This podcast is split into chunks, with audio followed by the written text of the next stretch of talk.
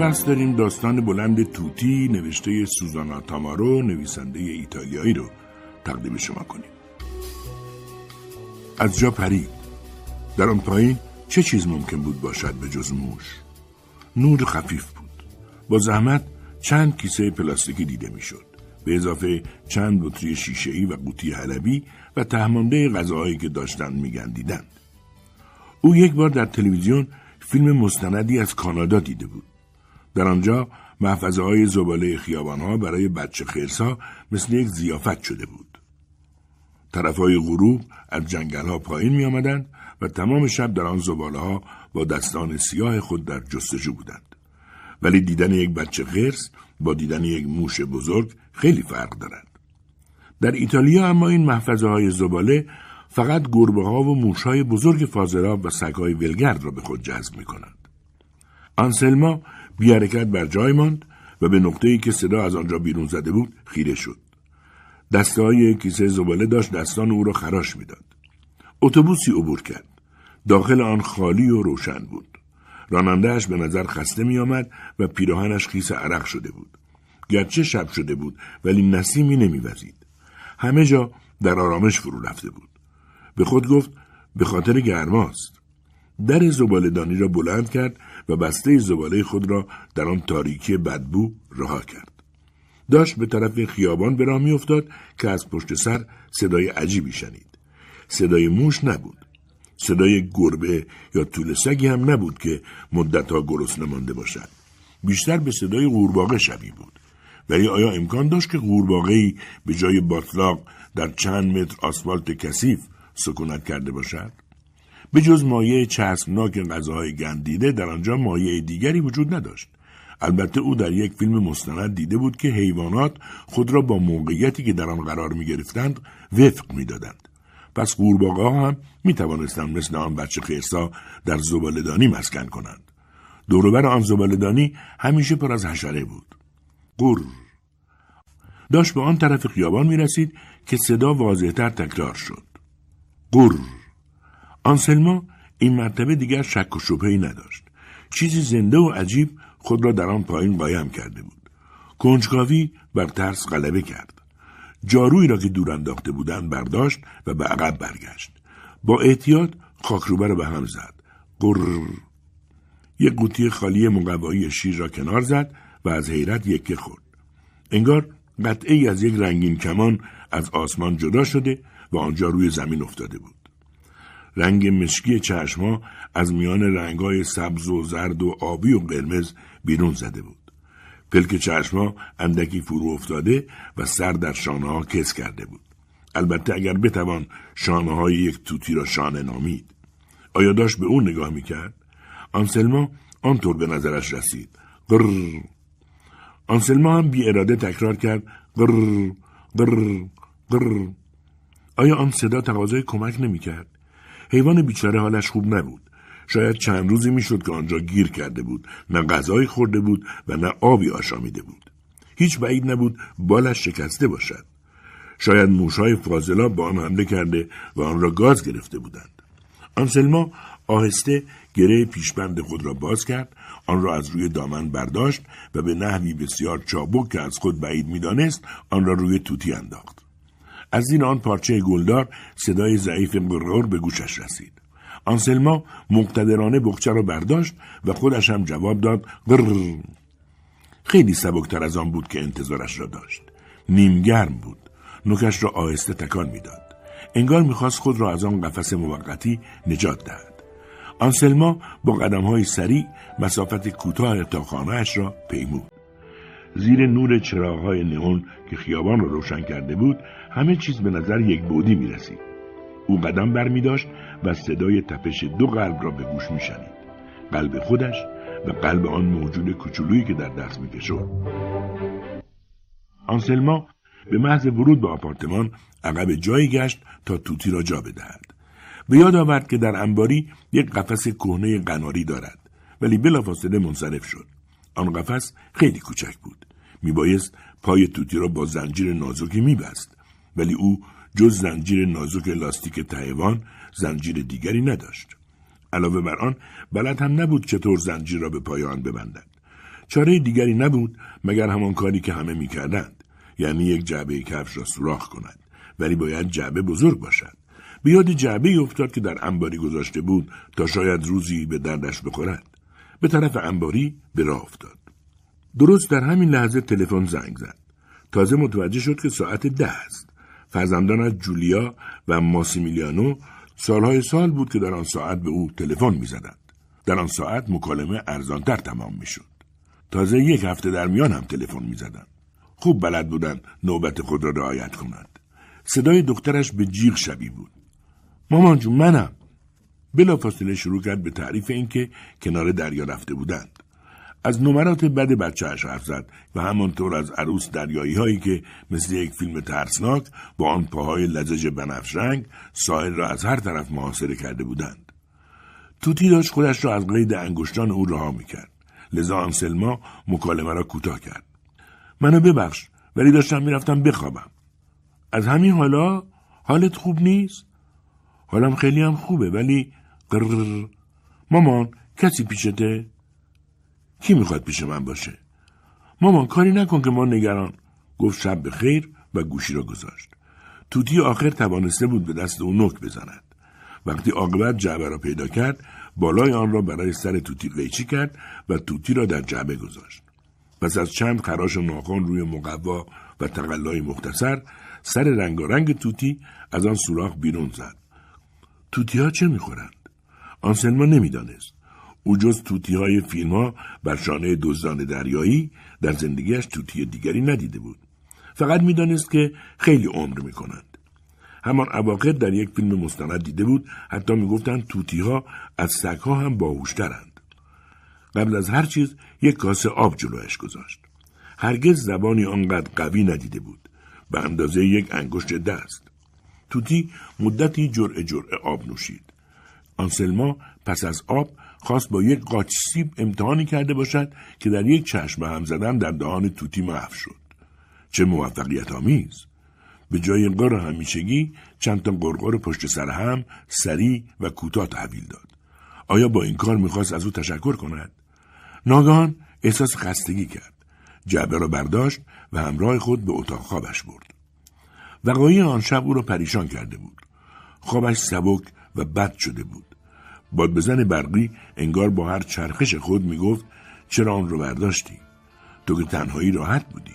حالا خواهی دید که چطور اسباب زحمتت میشه. باید همونجا رهاش می‌کردی. بی خود اونو به خونه آوردی.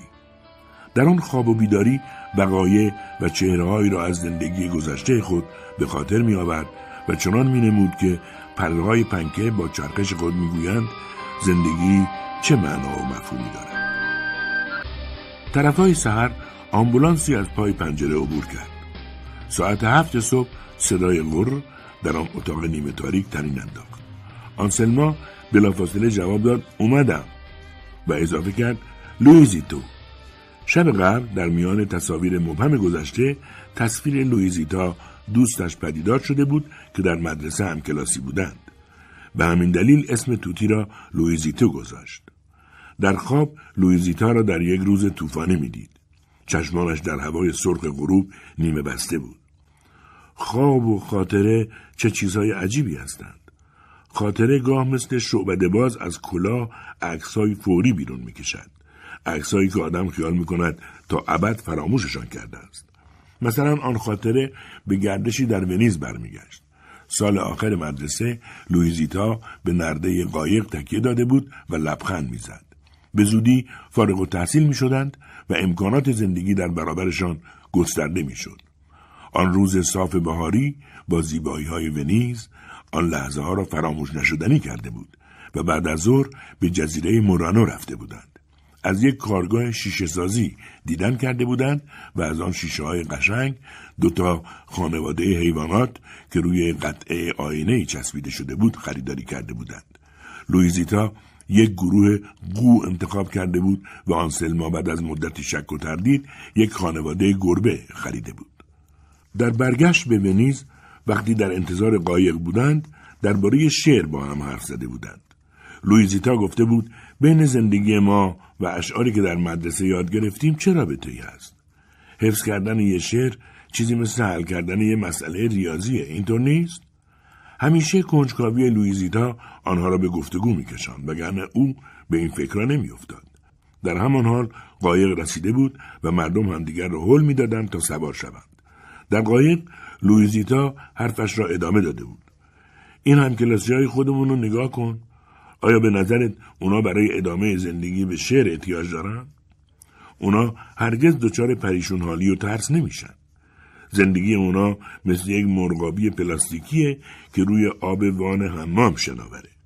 بدون شک از من و تو زندگی بهتری خواهند داشت. ولی آیا در واقع میشه اسم اون رو زندگی گذاشت؟ یه زندگی پر از خمیازه؟ اتفاقا درست در همان لحظه یکی از همکلاسی ها خمیازه کشیده بود و آنها دست روی دهان گذاشته و خندیده بودند. خورشید داشت غروب می‌کرد و پرتو آن رشته های روغنی قایق را نورانی کرده بود. بحث آنها در قطار هم ادامه یافته بود. آنسلما گفته بود اگر شعر به درد نمی‌خورد پس چرا وجود دارد؟ شاید به خاطر اینکه به ما یادآوری کنه درست همون چیزی که به درد نمی‌خوره بین ما و میمونا تفاوت به وجود آورده. مثلا زیبایی به چه دردی می‌خوره ترحم هماهنگی به چه دردی می‌خورن مسائل مهم هرگز به درد نخوردن قبل از آنکه تکیه داده به شانه هم خوابشان ببرد آنسلما گفته بود آفریدن شیشه از اون مایه تیر رنگ چه شگفتانگیز بود نه اندکی به ایستگاه مانده از خواب بیدار شدند قبل از خداحافظی لویزیتا گفته بود دلم می‌خواد زندگی من مثل اون شیشه ها شفاف و نورانی باشه. داری آرزوشو می‌کنی یا اینکه به خودت وعدش رو دادی؟ لویزیتا خندیده بود. به اون اطمینان دارم. آنسلما هم گفته بود منم امیدوارم زندگیم همیشه با شعر تو هم باشه. آنسلما در تمام سالهای مدرسه به آن ذوق و شوق لویزیتا ربطه خورده بود و مطمئن بود که دوستش در زندگی کارهای بزرگی خواهد کرد. اولش هم همانطور شده بود. لویزیتا بلافاصله بعد از گرفتن دیپلم در آزمون استخدام معلمی قبول شده بود. او را به دهکده دور افتاده در کوهستان فرستاده بودند. ولی موفق شده بود لیسانس بگیرد. لیسانس روانشناسی. کتابی هم درباره معنای رنگها در نقاشی های کودکان نوشت او هرگز ازدواج نکرد چون به چهل سالگی نرسیده سرطان خون گرفت و از دنیا رفت آنسلما در یک بعد از ظهر اواخر ماه اوت از حال او باخبر شد. هنگامی که با شوهر و دو بچهش از دریا برمیگشتند. سالها بود از لویزیتا خبری نداشت. نامه ای از او رسیده بود و بیماری خود را خبر داده و تقاضا کرده بود برای آخرین بار همدیگر را ملاقات کنند. ولی نامه دیر به دست او رسیده بود. وقتی به شماره ای که روی پاکت بود تلفن کرد، لویزیتا مرده بود. در تمام آن سالها به خود وعده داده بود برود یک شاخه گل سر قبر او بگذارد ولی هرگز موفق نشده بود این کار را انجام دهد. آیا دچار عذاب وجدان شده بود که آن شب دوستش را به خاطر می آورد یا رنگهای توتی او را به یاد شیشه های ونیزی انداخته بود؟ صبح حال توتی جا آمده بود و رنگ چشمانش صاف شده بود و داشت با کنجکاوی به اطراف می نگریست. آنسلما او را همراه خود به آشپزخانه برد. همانطور که منتظر بود تا قهوه آماده شود یک قاچه دیگر سیب به او داد که با ولعی بیشتر از شب قبل بلعیده بود بعد از صرف صبحانه تصمیم گرفت برای خرید بیرون برود. لباس پوشید و کشهایی را که دور جعبه مقوایی انداخته بود امتحان کرد. با یک دست کیف و با دست دیگر زنبیل چرخدار خرید را برداشت و در را باز کرد. اواخر ماه ژوئیه بود و از همان ساعت نه صبح آسفالت مثل چسب به ته کفش میچسبید. سوپرمارکت بزرگ محله با خانه او فاصله اندکی داشت. او می توانست در آنجا از روی عکس های قوطی های غذای حیوانات بفهمد که چه باید بخرد. درهای بزرگ سوپرمارکت در مقابلش گشوده شدند. چهارچرخه بزرگی را پیش میراند ولی می‌دانست که برای مایحتاج او خیلی بزرگ است. در آن راهروها کسان دیگری مانند خود را می‌دید. بازنشسته هایی که مثل غریق خود را با آن چهار چرخه چسبانده بودند. آنسلما مثل همیشه برای خودش کمی پنیر بدون چربی، یک بسته هویج، یک بسته سیب و یک بسته برنج برداشت. زخم معده اجازه چیزهای بیشتری به او نمی‌داد. عاقبت به قسمت خوراکی های حیوانات رسید. عینکش را به چشم زد و شروع به بررسی کرد. برای سگها و گربه ها غذاهای لذیذ به بفور پیدا می‌شد اما قفسه پرندگان آنطور نبود هرچه نگاه کرد غذایی برای توتی خود پیدا نکرد. ناچار به طرف صندوق رفت. جلوی او سه مرد ایستاده بودند که از نوع خوراکی هایی که خریده بودند می‌شد حد زد همسرانشان مرده. وقتی نوبت به او رسید از دخترک صندوقدار پرسید مغازه‌ای که غذاهای خاص حیوانات را میفروشد کجاست؟ دختر نشانی مغازه‌ای را به او داد که در همان حوالی بود. بیست دقیقه بعد آنسلما مغازه را پیدا کرد. او تنها مشتری آنجا بود. جوانکی بسیار معدب پیش آمد و از او پرسید چه می‌خواهد. گفت غذای توتی. چه نوع توتی؟ نوعش نمی‌دونم. مال نومه که به مسافرت رفته. جوانک او را مقابل قفسه ای برد که پر از انواع و اقسام خوراکی پرندگان بود. آنسلما بلافاصله از روی عکس جعبه توتی خود را شناخت. پسرک جعبه را به او داد و گفت پس یه توتی اهل جنگل های آمازونه آنسلما علاوه بر آن خوراکی بیسکویت هم خرید. همینطور یک کیسه شن یک سپایه چوبی و فلزی که زنجیر بلندی از آن آویزان بود. با نزدیک شدن به خانه قدمهایش را تند کرد. حالا که می‌دانست کسی در خانه منتظر اوست احساس نگرانی می‌کرد. درست همان نگرانی یک عمر مادر بودن. فرزندانش که دیگر بزرگ شده بودند می‌گفتند مامان ما رو کلافه کردی. میترسی چی بشه؟ و هرگز هم چیزی نشده بود. ولی آن روز با باز کردن در خانه وحشت زده متوجه خبری شد. جعبه مقوایی سفید وارونه روی میز آشپزخانه افتاده بود وسط سوراخ بزرگی دیده می‌شد. خوشبختانه پنجره را باز نگذاشته بود. با صدای لرزانی گفت لویزیتو لویزیتو جوابی نیامد. باز با صدای بلند حرفش را تکرار کرد. این بار از راهرو صدای به هم خوردن بالهایی بلند شد و طوطی پروازکنان آمد و روی یکی از شاخه‌های چلچراغ ونیزی فرود آمد. قرر قرر آنسلما نفس راحتی کشید و گفت خدا شک که حرف گوش کن هستی. بیا ببین چه چیزهای خوشمزهی برات آوردم. بعد کاسه های آب و خوراکی های توتی را روی میز چید. سپایه هم کنار پنجره قرار داد. لویزیتو پس از دو تا چرخ روی رومیزی نشست و بلافاصله با اشتها شروع کرد به نک زدن و خوردن. آنسلما غذای خود را آورد و سر میز نشست و به دوست جدیدش خیره شد. داشت فکر می‌کرد که بهترین راه برای گرفتن توتی چیست. توتی روی سپایه چوبی پرید. یک پای خود را بالا آورد و سرش را زیر بالش پنهان کرد تا استراحت کند. آنسلما هم بعد از شستن بشقابها روی صندلی راحتی لم داد و چرت زد. بعد از ظهر هوا گرمتر شد. آنسلما کرکره ها را تا نیمه پایین کشید و پشت میز نشست جدول حل کند. لویزیتو از روی سه‌پایه حرکات او را دنبال می‌کرد. وقتی قلم از دست آنسلما لیز خورد و به زمین افتاد طوطی پرواز کرد و با یک پنجه قلم را از روی زمین برداشت و پرواز کنان به روی میز آن را به طرف آنسلما برد. آنسلما حیرت زده گفت آه متشکرم. لویزیتو هم قرقر کنان گفت متشکرم. شب سر ساعت ده و یک دقیقه تلفن زنگ زد. آنسلما که داشت یک تکه موز به لویزیتو می‌داد دیر گوشی را برداشت. صدای تو دماغی پسرش به نظر نگران می رسید. گفت مامان کجا بودی؟ نگرانت شدم. چرا؟ چون معمولا بعد از زنگ سوم یا چهارم تلفن رو جواب میدی. حالت خوبه؟ بله خوبم. دلم می‌خواست بگم به کوهستان پیش ما بیای اما جا نداریم. اگه بخوای می‌تونم توی پانسیون برات اتاق بگیرم. فکرشو نکن. همینجا تو شهر راحتم. ماسیمیلیانو مثل گوینده ای که هشداری جدی را اعلام می‌کنند گفت به پیشنهادم فکر کن. نه اصلا فکرشو نمی کنم. دفعه قبل بیشتر تمایل نشون می‌دادی. نظرم عوض شده.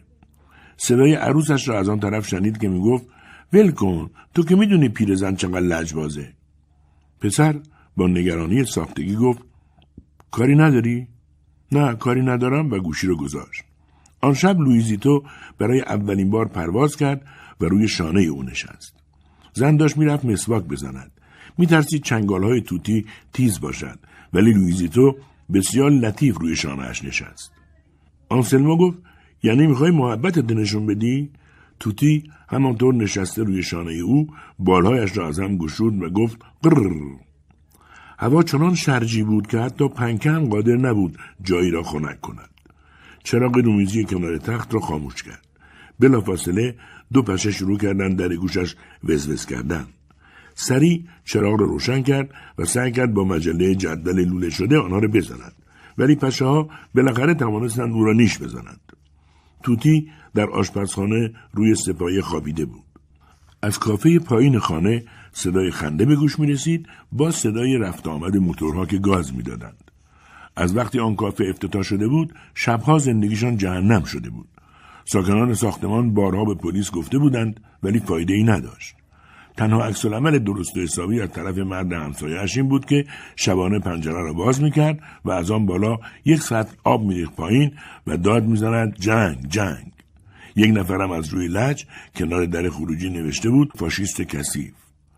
آنسلما در بستر غلطی زد و فکر کرد بله جنگ لازمه تا مردم بفهمند که چه چیزایی لازمه زندگیه. جان پیش نمی‌رفت و عقب برمیگشت.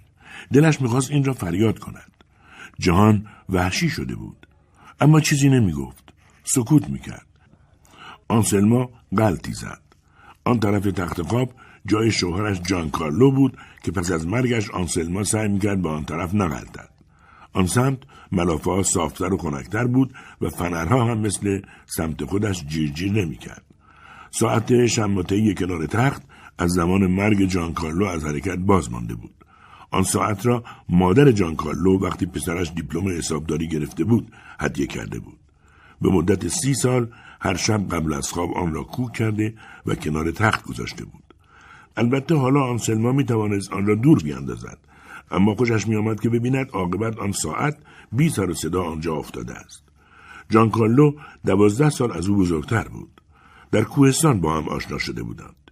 جایی نزدیک دهکده ای که آنسلما در آن درس می‌داد. همان برخورد اول آنسلما متوجه شده بود که جان کارلو کمی میلنگد. مرد توضیح داده بود که در جنگ زخمی جزئی برداشته بود. بعدم اضافه کرده بود حسابدار است. آنسلما از او پرسیده بود به شعر و ادبیات علاقه ای دارد؟ بله. شاعرانه بودن قله های کوه شاعرانه بودن غروب خورشید در دریا و شاعرانه بودن هر چه که زیبایی را تایید می‌کنه. لویزیتو او را از آن خواب مبهم بیدار کرد. سحر بود و توتی با گرگر خود بیدارش کرد. به نظر آنسلما رسید که او دارد دعوایش می کند و می‌گوید ای تنبل خانم از جایت بلند شو. خود را مقصر می‌دانست. یاد جمله ای افتاد که موقع تدریس همیشه به شاگردانش می‌گفت. وقت صبح تلاست روبروی هم در آشپزخانه نشسته به صبحانه خوردند. برای خودش نان سوخاری و مربا برای توتی کاسه تخمه آفتابگردان و چند تکه سیب. آنسلما نگاه می‌کرد و برایش جالب بود که توتی چگونه روی آن دستمال سفره ها پا می داشت و مثل پنگوان تلو تلو می‌خورد. به درک های سیرک شباهت یافته بود. بعد از صبحانه آنسلما میز را جمع کرد و بازوی خود را جلو برد ولی هنوز نام توتی را بر زبان نیاورده بود که لویزیتو روی بازویش پرید و نشست. آنسلما حس کرد در دوران تدریسش در مدرسه است. گفت بهتر اسم منم یاد بگیری. اسمم آنسلماست. می‌دونم اسم قشنگی نیست. حالا با من تکرار کن. آن سل ما توتی سرش را به این طرف آن طرف میچرخاند و سعی می‌کرد یاد بگیرد. گاه منقارش را باز می‌کرد و زبان خاکستری رنگش را تکان می‌داد. وقتی آفتاب به بالای گنج رسید آنسلما فهمید که ساعت تدریس تمام شده است. دست و صورت خود را شست لباس پوشید و پس از آنکه به لویزیتو سفارش کرد بچه خوبی باشد از خانه بیرون رفت تا نان بخرد. در بازگشت تصمیم گرفت کمی خانه را مرتب کند. آشپزخانه اتاق خواب و پذیرایی مرتب بود. اما او سالها بود که به اتاق فرزندانش و انباری کوچک پشت تراس پای نگذاشته بود. بدون شک پر از گرد و خاک بودند. دست و دلش به کار نمی‌رفت. نمی‌دانست از چه زمان اینطور شده بود. از مرگ جان کارلو یا قبل از آن. آخرین باری که او واقعا شور زندگی را حس کرده بود کی بود؟ ذوق و شوق دوران محصل بودن در سالهای بعد از دیپلم کم کم فرو نشسته بود. تدریس در دهات دور افتاده و جاهای بد آب و هوا هرچند هر بار که به کلاسی جدید پا میگذاشت چیزی هیجان انگیز حس می‌کرد در آن سالها آن سالهای بهبهه جوانی آینده چیزی اسرارآمیز داشت و او فکر می‌کرد فردا موفقیت آمیز و درخشان خواهد بود. آیا زندگی لویزیتا هم همانطور پیش نرفته و خاتمه نیافته بود؟ درست در بهبوه جوانی مرد در کمین او نشسته بود. او هم می توانست مثل شوهرش حسابداری بخواند. اما برای معلمی نام نویسی کرده بود. همیشه عاشق آن بود و آرزویش را داشت.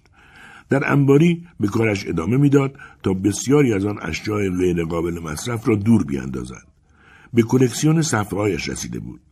آلبوم ها رویشان پر از گرد و خاک بود. وقتی هنوز در دانشکده معلمی درس می‌خواند از صدق سر کمک هزینه دانشجویی هر یک شنبه بعد از ظهر همراه لویزیتا، ماریا و انریکو تنها پسر محصل همکلاسشان به اپرا می‌رفت.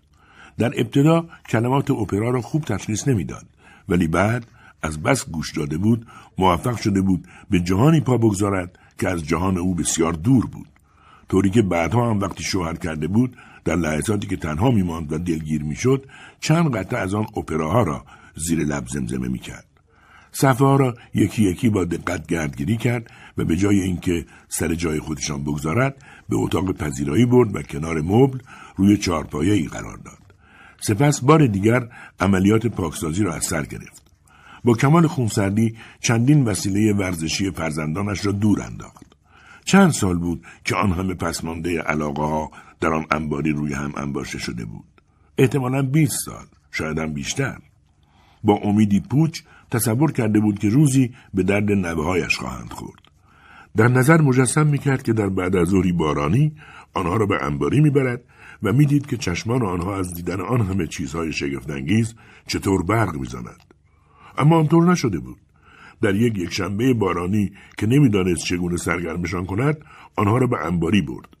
اما تنها عکس آنها این بود. خب که چی؟ لبخند زده بود. اینجا یه عالم وسایل بازی هست. هر دو یک صدا گفته بودند این چیزای کهنه رو میگی؟ آنسلما وقتی می‌دید که زنهای همسن و سالش چگونه عاشق نوه های خود هستند و قربان صدقشان می‌روند قادر نبود آنها را درک کند. در واقع کمی هم دلش به حال آنها میسوخت. زنهایی که برای جلوگیری از تنهایی خود حاضر بودند هر چیزی را تحمل کنند. آنسلما به نظرش می رسید نبههایش بیملاحظه حق نشناس و طماع هستند. اوایل به خاطر این احساسات غیر طبیعی نسبت به نوههایش خود را مقصر به شما آورده بود. وقتی در آن باره با داماد عروس و فرزندانش صحبت کرده بود آنها همگی شانه بالا انداخته و گفته بودند کاری نمیشه کرد. امروزه همه بچه ها اینطوری هستند. از همان زمان زندگی آنها به تدریج از هم مجزا شده بود. تلفن های اجباری، ملاقات های اجباری، حرف های اجباری، همه چیز صرفا از روی انجام وظیفه. امان از دست عروس چون مدام به فکر نقشه آپارتمان او بود که بدون شک روزی متعلق به او می‌شد. در آپارتمان راه می‌رفت و به شوهرش که کاملا مطیع او بود زمزمه می‌کرد باید این پنجره رو بزرگتر کنیم اون دیوار را هم باید خراب کرد و این اتاق با اتاق پیرزن رو هم انداخت و یکی کرد این همه باعث شده بود تا قلب او منجمد شود. فکر اینکه فرزندانی را به وجود آورده بود و حالا از این کار خود پشیمان بود. ناقوسای کلیسا ساعت دوازده ظهر را نواخت. انباری تقریبا خالی شده بود. تمام آن چیزها را در کیسه های بزرگ مشکی رنگ ریخته بود تا به زبالدانی بیاندازد. لویزیتو از پشت کرکره ها داشت با دقت خیابان را تماشا می‌کرد. آنسلما به او نزدیک شد. خورشید به وسط آسمان رسیده بود. کسی در خیابان دیده نمی‌شد. یک سگ تشنه با زبانی آویزان در جستجوی جایی بود تا بتواند اتش خود را فرو بنشاند. آنسلما رو به توتی کرد و گفت چه خبر شده؟ گستدار شدی. لویزیتو سرش را به این طرف و بعد به آن طرف چرخاند و به او خیره ماند. آنسلما انگشت خود را از لای پرهای توتی به جایی فرو برد که تصور می‌کرد جای قلب کوچولوی اوست. دید که قلب نیمگرم او دارد میتپد. آن هم با شدت. گفت تو هم قلبت گرفته؟ تو هم دلت برای چیزی تنگ شده؟ در آن لحظه لویزیتو بالهایش را از هم گشود. چشمانش مثل زغال سیاه بودند و میدرخشیدند. منقار خود را باز کرد. زبانش را درآورد و گفت آ آنسلما. یک روز بعد از ظهر آنسلما که روی مبل چرت می‌زد از صدای کرکرهی که به هم می‌خورد از خواب پرید. آسمان داشت با ابرهای غلیظ و تاریک پوشیده می‌شد. آن روز موقع نهار لویزیتو بار دیگر حرف زده بود. وقتی آنسلما کاسه سیب و موز را جلویش گذاشته بود گفته بود متشکرم. زن تصمیم گرفت دیگر در تدریس به او اصرار کند. جلویش قرار گرفت و با مدادی در دست به خودش اشاره کرد و گفت آنسلما. بعد آهسته شکم طوطی را فشار داد و گفت تو لویزیتو تو لویزیتو درس با صدای یک رعد در نزدیکی ساختمان قطع شد. لویزیتو پرهایش لرزید. چراغ روی میز آشپزخانه چشمکی زد و خاموش شد. باد شدیدی پنجره را چهارتاق باز کرد و کاسه خالی طوطی واژگون شد. چندین روزنامه کهنه که جلوی پنجره بود به زمین ریخت و در راهرو با شدت به هم کوبیده شد. لویزیتو به گوشه ای پناهنده شد و آنسلما دوان دوان رفت پنجره ها را بست. نگران شده بود. اگر خدای ناکرده آن باد سهمگین مونس او یار جدید زندگیش را به بیرون کشانده بود چه می‌شد؟ ناگهان متوجه شد که دیگر بدون توتی قادر نیست زندگی کند. باید یاد می‌گرفت که محتاطتر باشد. نه تنها با پنجره ها بلکه حتی با همسایه ها مبادا خدای نکرده یک روز کسی سر برسد و ادعا کند که حیوان مال اوست. حیوان؟ با تکرار آن کلمه کمی احساس شرم کرد. آیا لویزیتو یک حیوان بود؟ یا چیز دیگری شاید میبایست به جای حیوان او را جاندار نامید یعنی موجودی که جان دارد حتی جاندارتر از عروس او رگبار به شیشه ها ضربه می‌زد صدای آژیر یک خودرو و صدای آژیر ماموران آتش نشانی به گوش می رسید. بیهوده بود برخیزد و جایی را مرتب کند. پس همانجا روی مبل نشست و پتوی نازکی روی پاهایش انداخت و لویزیتو را کنار خود خواند. توتی به روی تکیهگاه مبل پرواز کرد. از روی دسته مبل پایین آمد و خودش را به او رساند. تمام پرهایش باد کرده بود. در آغوش زن زمزمه کنان گفت قرر قرر انگار قبل از آن که به خواب رود داشت برای خودش نطق می‌کرد اولین چیزی که آنسلما پس از مرگ شوهرش دور انداخته بود آن مبل کهنه مخمل راه راه بود آن مبل برای جان کارلو حکم تخت سلطنت را داشت وقتی در خانه بود بر آن جلوس می‌کرد. بعد از نهار روی آن با دهانی باز چرت می‌زد و خورناس می‌کشید. در ساعت بیداری هم یا روزنامه می‌خواند یا چند بر کاغذ در دست می‌گرفت و وانمود می‌کرد دارد به کارهایش می‌رسد. دختر و پسرش از اینکه او مبل را دور انداخته بود از دستش عصبانی شده بودند. می‌تونستی بدی اونو تعمیر کنن روکشش رو عوض کنن. اگه به ما خبر می‌دادی خودمون اونو برمیداشتیم. اما او که حالا روی مبل جدید خود که روکش آن پارچه قشنگ گلداری بود نشسته بود نوک آنها را چیده و صرفا گفته بود فقط یک مبل کهنه بود و بس. اما مدتها بود که می‌دانست فرزندانش به گفته های او وقعی نمی‌گذارند. جان کارلو با مهارت هرچه تمامتر فرزندانش را عین خود بار آورده بود.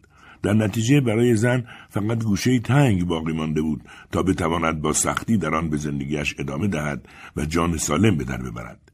یکی از آخرین بحث های زن و شوهر درست بر سر همین بود که تربیت یعنی چه؟ زن گفته بود تو داری اونا رو لوس بار میاری. مطابق میل خودت تربیت می‌کنی. مثل سرلشکری شدی که فرماندهی یک لشکر را به عهده گرفته. شوهرم گفته بود کله تو هم پر از یه مش حرف مزخرف و عقاید ابلهانه. من دهها بلکه صدها بچه رو تربیت کردم. پس اینطور. خب اگه اونا رو درست تربیت کرده بودی تو رو از مدرسه بیرون نمی کردم. من خودم از اونجا بیرون اومدم. نه خیر به تو اختار کرده بودن که باید اونجا رو ترک کنی. به هر حال من به تو اجازه نمیدم بچه های منو بد تربیت کنی. او برای آنکه نسبت به بچه هایش که برای او بیگانه شده بودند حسی پیدا کند مجبور شده بود به عقب برگردد. به دوران حاملگی. به روزی که آنها را به دنیا آورده بود. او در 29 سالگی ازدواج کرده و در 31 سالگی حامله شده بود. هنوز در شهر مصر زندگی می‌کرد و جان کارلو هنوز برای او حکم شاهزاده رویایی قصه ها را داشت و در مقابل کشیش سوگند وفاداری خورده بود. آری در آن روز حس کرده بود که زندگی چه شیرین است. هر لحظه آن را به خوبی به خاطر داشت. جشن عروسی را در خانه روستایی یکی از اقوام مادر جان کارلو برپا کرده بودند. یک نوازنده آکاردئون مردی نسبتا چاق روی چهارپایهای بسیار کوچک نشسته بود و سعی می‌کرد مهمانان را سرگرم کند. آنسلما سرش درد گرفته بود. از آن زیافت تمام نشدنی فقط چهره مادر شوهرش را به یاد داشت. کلاهی بر سر گذاشته بود که به یک ظرف بستنی شباهت داشت. برای آنکه پولی را بیهوده دور نریزد به ماه اصل در سفری کوتاه در همان حوالی اکتفا کردند. تنها مسئله ناگوار در روز عروسیش غیبت لوئیزیتا دوستش بود. همان روز صبح تلفن زده و معذرت خواسته بود که نمی‌توانست در آن مراسم شرکت کند. آنسلما چقدر متاسف شده بود چون در همان اواخر پدر و مادر خود را از دست داده بود و تنها کسی که مانده بود یگان دوستش بود. تنها معرف گذشتهش از خود سوال می‌کرد که آیا آن بیماری بهانه بود؟ لویزیتا هرگز در وقایع خوش او شرکت نکرده بود. درست برعکس هر بار که او با ذوق و شوق درباره جان کارلو حرفی زده بود می‌دید که دوستش دچار شک و شبهه می شود می‌گفت مطمئنی؟ واقعا مطمئنی که او مرد شایسته توه. آنسلما از شک و شبهه او سر در نمی آورد صدای رعد و برق تمام شده بود. باد هم فرو نشسته بود. از آنجا که لویزیتو خواب بود آنسلما فرصت را غنیمت شمرد تا با احتیاط پنجره را باز کند. هوا به نحوی شگفتانگیز خنک شده و بوی بد آلودگی را از بین برده بود. خیلی خوب می‌شد اگر پنجره ها را باز نگه می داشت تا نسیم خنک داخل شود. با خود گفت باید به فکر چاره ای باشم و بلافاصله به یاد پرده رستورانی افتاد که با تور ماهیگیری درست شده بود. بله میبایست پرده های توری به پنجره ها میآویخت تا لویزیتا نتواند از آنجا فرار کند. بدبختانه شنبه بعد از ظهر بود و مغازه بسته بودند. لااقل تا روز دوشنبه باید صبر می‌کرد. برای اینکه وقت را تلف نکرده باشد شروع کرد به اندازه گرفتن پنجره ها. از نردبانی کوتاه بالا رفته بود. داشت فکر می‌کرد اگر از آنجا سقوط کند و لگن خاصرش بشکند عروسش چقدر خوشحال می شود. بلافاصله او را به خانه سالمندان میفرستادند. بیاد نمی آورد از چه وقت درگیریشان آغاز شده بود. سالهای اول کم و بیش در صلح و آرامش سپری شده بود. اوضاع جان کارلو خوب پیش می‌رفت. نمایندگی یک کارخانه خلال دمران را گرفته بود و به شهرها و دهات منطقه سفر می‌کرد. بالای آپارتمان مادر او آپارتمانی گرفته بودند و رفتار جان کارلو مثل تمام شوهرای دوستان او بود. بعضی روزها مهربان و خوش اخلاق بعضی اوقات هم بد اخلاق سالهای بعد مثل باد سپری شده بود. کنه بچه را عوض کردن به بچه شیر دادن. آن بیدار شدنهای نیمه شب. شوهر را بد اخلاق کرده بود و بدتر از آن دخالتهای بیجای مادر شوهر. بار دیگر تدریس را شروع کردن و حاملگی مجدد. تولد جولیا که چندان آسان هم نبود. سالهای سختی بود ولی او برای روبرو شدن به آن سختی ها آمادگی داشت. مادرش به او گفته بود که یک زندگی زناشویی همیشه هم دلپذیر نیست. تا اینکه آن روز فرا رسیده بود. هر دو بچه سرخک گرفته و بستری شده بودند. جان کارلو برای کار به سفر رفته بود. مادر شوهر به دیدن اقوامش رفته بود. او در خانه تنها بود. به مغازه خاربار فروشی تلفن کرده بود تا برایش چیزهایی به خانه بفرستند. خود صاحب مغازه شخصا آورده بود. معلوم شد آن آقای متبسم و چاقالو یکی از همکلاسی های جان کارلو بوده است. اسمش نینو بود. از حال جان کارلو جویا شد. آنسلما گفته بود به خاطر زخم پایش این اواخر عصبی است. همکلاسی سابق سر تکان داده بود و گفته بود به خاطر اون تصادف احمقانه موتورسواری. آن شب آنسلما استفراغ کرده بود. چرا جان کارلو به او دروغ گفته بود؟ آن شب به مجرد اینکه شوهرش از سفر برگشته بود پرسیده بود تو هیچ وقت موتور داشتی؟ مرد با خشونت جواب داده بود برای تو چه فرقی داره؟ از روز بعد هم برای زخم زدن به او روش دیگری پیش گرفته بود. تو چه می‌دونی؟ تو که تو اون شهر کوچیک به دنیا اومدی. انگار او با کسانی که در شهر مصره بودند خیلی تفاوت داشت. صبح روز یکشنبه لویزیتو آنسلما را بیدار کرد. آنسلما از بستر بیرون آمد. و مثل همیشه صبحانه را با هم خوردند روز تعطیل بود. آنسلما وقتی داشت ظرف میشست توتی آمد و روی شانهش نشست و به سبک خودش راجی کرد. موقع خوش کردن ظرفها پرواز کرد و قاب دستمال را برداشت و برای آنسلما آورد. زن سر برگرداند و پرهایش را بوسید و گفت چقدر مهربونی عزیزم. پس از اتمام کارهای خانه آنسلما به اتاق پذیرایی رفت. در گوشه پشت یک پرده گرامافون قدیمی خود را پنهان کرده بود. او یک سال تمام پول جمع کرده بود تا آن را که آلمانی بود بخرد. در سالهای طولانی تدریس برایش مصاحب خوبی بود. پس از ازدواج دیگر چندان از آن استفاده نکرد. هم به خاطر اینکه گرفتار بود هم به خاطر اینکه جان کارلو از موسیقی بدش میآمد. به خصوص آنهایی که او دوست داشت مانند موتزارت به طرف گرامافون رفت و با نوک انگشت سوزنش را امتحان کرد. ظاهرا سالم بود. پریز هم به برق بود. اولین سفر را برداشت بر روی گرامافون گذاشت. وقتی قرقر گرامافون بلند شد لویزیتو با تکان دادن بالهایش ابراز احساسات کرد و تمام صبح مثل برق گذشت. درست در وسط یک آهنگ تلفن زنگ زد. جولیا بود. مامان تلویزیون روشنه؟ نه. کسی پیشته؟ نه تک و تنها هستم. حتما؟ خر که نیستم. البته که نیستی ولی آدم اینقدر اخبار بد می‌خونه درباره کسایی که به بهانه وارد خونه آدمای پیر میشن نگران میشه. مبادا در خونه رو به روی کسی باز کنی. به هر حال ما تا ده روز دیگه برمیگردیم. آنسلما گفت بسیار خوب و گوشی را گذاشت. بعد از ظهر هم با موسیقی گذشت. هر دو روی مبل نشسته بودند و به والسای شپن گوش می‌دادند. آهنگها غمانگیز بودند و آنسلما را به یاد غروب میانداختند. به یاد چیزهایی که تمام می‌شوند. چیزهایی که تمام شده بودند. به یاد گذشته به یاد گردشی با لویزیتا یک سال قبل از ازدواج. برای یک هفته به کوههای شمال سفر کرده بودند. هوا خوب بود. لویزیتا خستگی ناپذیر بود و مدام می‌گفت باید ببینیم در اون طرف چه چیزهای دیگه ای وجود داره. پشت اون صخره ها فردای ما چطور خواهد بود؟ چقدر آنها از نظر خلق و خوب با هم فرق داشتند. لویزیتا همیشه شور و هیجانی داشت که او را پیش میراند. از خود سوال می‌کرد و هیچ وقت به جواب اول قانع نمی‌شد. می‌خواست به عمق هر مسئله برود. آنسلما برعکس دختری سربزیر بود و شاید همین تفاوت اخلاقی باعث شده بود با لویزیتا دوست شود. وقتی خوب فکر می‌کرد می‌دید تمام چیزهای قشنگی که در عمرش آموخته بود همه را مدیون رفاقتش با لویزیتا بود. موسیقی رمانخانی و علاقه به شعر و تدریس به عنوان یک نوع رسالت. به عقیده لویزیتا آدم هرگز نباید به رفاه عادت کند آن را می نوشی و حس می‌کنی فلج شده ای خیال می‌کنی هنوز زنده ای ولی در واقع تبدیل به یک مومیایی شده ای شاید هم همان آتش زندگی و مدام در نگرانی کشفهای جدید بودن او را بیمار کرد و مرگش را جلو انداخت. نسبت به او احساس عذاب وجدان می‌کرد. یکی دو بار لویزیتا به او پیشنهاد کرده بود یک شنبه را با هم بگذرانند ولی آنسلما نتوانسته بود چرا که جان کارلو نمی‌خواست حتی اسم او را بشنود بدون اینکه حتی یک بار دیده باشدش. اگر قرار بود تاریخ روزی را روی سنگ قبرش حک کند آن روز همان روزی بود که نینو را ملاقات کرده بود و فهمیده بود زخم پای جان کارلو نه در حین عملیاتی قهرمانی در جنگ که این سقوط از یک موتور رخ داده بود. ضربه قاطع بعدی زمانی بود که به روم اسباب کشی کرده بودند و او گنجه را جابجا کرده بود و دفترچه را پیدا کرده بود که در آن تمام اشعاری که جان کارلو روز ازدواج به او هدیه کرده بود از روی اشعار کسی دیگر رو نویسی کرده بود. حتی ترتیب آنها را تغییر نداده بود. آن روز میبایست او را ترک می‌کرد.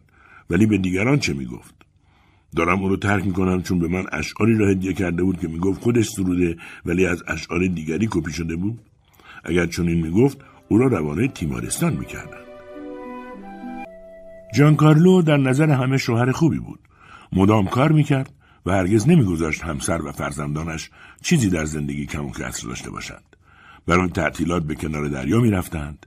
بد اخلاق نبود ولی هر بار آنسلما پیشنهاد جدیدی می‌کرد دلسوزانه نگاهی به او میانداخت و می‌گفت تو مغزت معیوبه.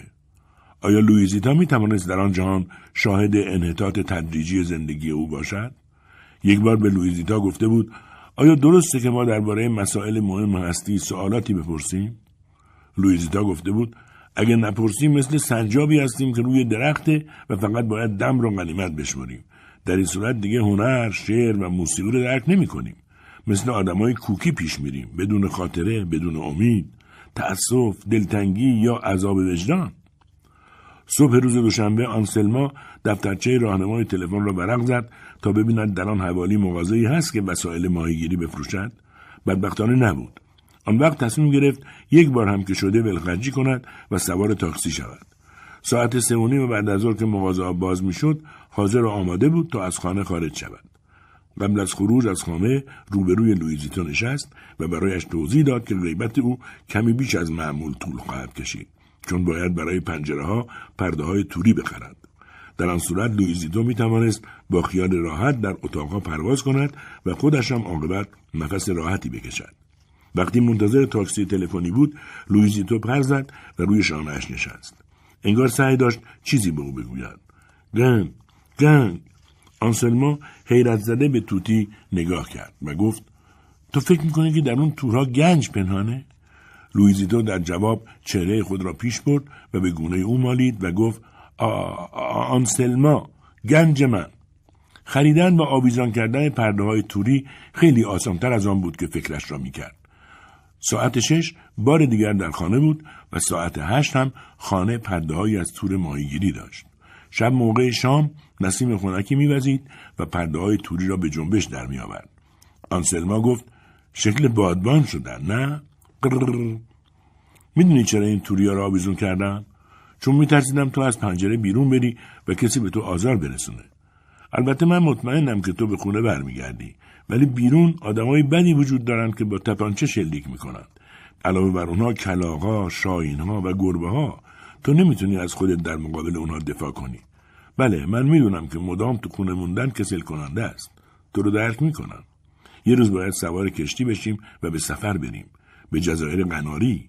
من خوب می‌دونم که شما توتیا از دریا خوشتون میاد نه نیمه شب جعبه محتوی نامه های شاگردان سابقش را آورد اکثر نامه ها کاغذشان زرد شده بود. بعضیشان را خواند. جنبه رسمی و محترمانه داشتند ولی علاقه و حس حقشناسی عمیقی در آنها دیده می‌شد. بعضیها اینطور شروع می شدند. استادی گرامی. بعضیها خانم معلم عزیز. تمامشان برای آنچه از او آموخته بودند سپاسگزاری می کردند و به او قول می دادند که هرگز فراموشش نکنند. بعد هم او را در جریان زندگی خود قرار می دادند. ازدواج، تولد فرزند، گرفتن لیسانس، انتقال شغل از روی عکسهایی که اغلب زمینه نامه ها بود حیرت زده تغییر قیافشان را می‌دید برخی هنوز قیافه بچگانه خود را حفظ کرده بودند بعضی را حتی اگر کارت شناساییشان را عرضه می کردند نمی شناخت.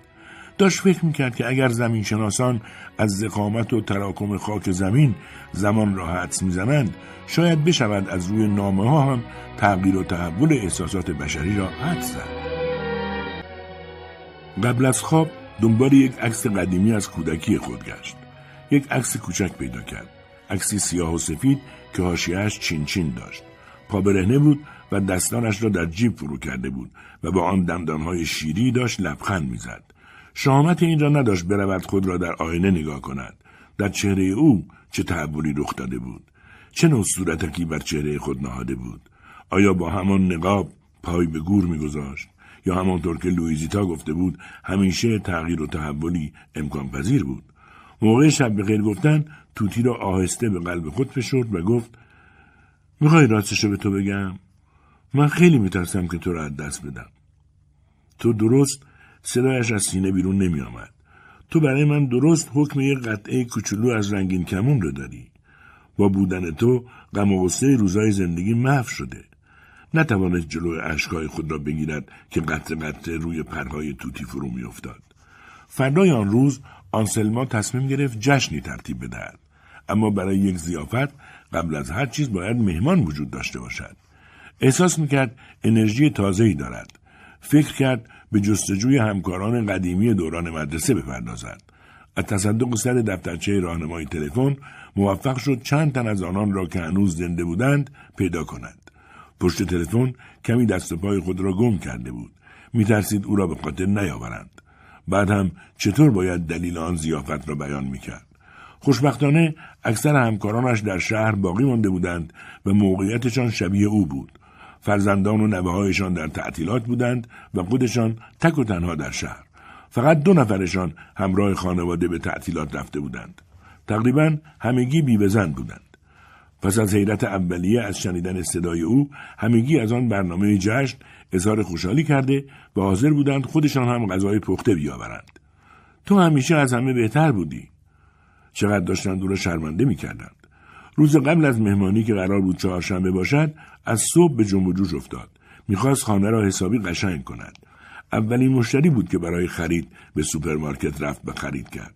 بعد از ظهر پشت سر هم سینی های پیتزاهای کوچولو را از فر بیرون می‌کشید. پس از چیزهای شور بیسکویت های شیرین درست کرد. آخر سر هم یک کیک خامه ای با ماژیک روی یک نوار پارچه ای که می‌خواست در درگاه خانهاش آویزان کند نوشت خوش آمدید. زندگی در هفتاد سالگی آغاز می شود شب چنان به هیجان آمده بود که خوابش نمی برد. مجبور شد دوتا آرام بخش بخورد. خوشحال بود ولی کمی هم میترسید که مبادا مهمانی خوب از آب در نیاید. چهارشنبه بعد از صبحانه با کمک لویزیتو فانوسای کاغذی را آویزان کرد. بعد هم سینی نوشابه ها را آماده کرد. چند کاسه هم زیتون و پسته و تخمه. برای اولین بار مجبور شد با توتی دعوا کند. چون تا رویش را برمیگرداند توتی یک تخمه میقاپید. حتی به او یک سیلی یواش هم زد. کاسه خودت پر از خوراکیه. چرا باید از اینا بدزدی همه جران با پوست تخمه کثیف کردی.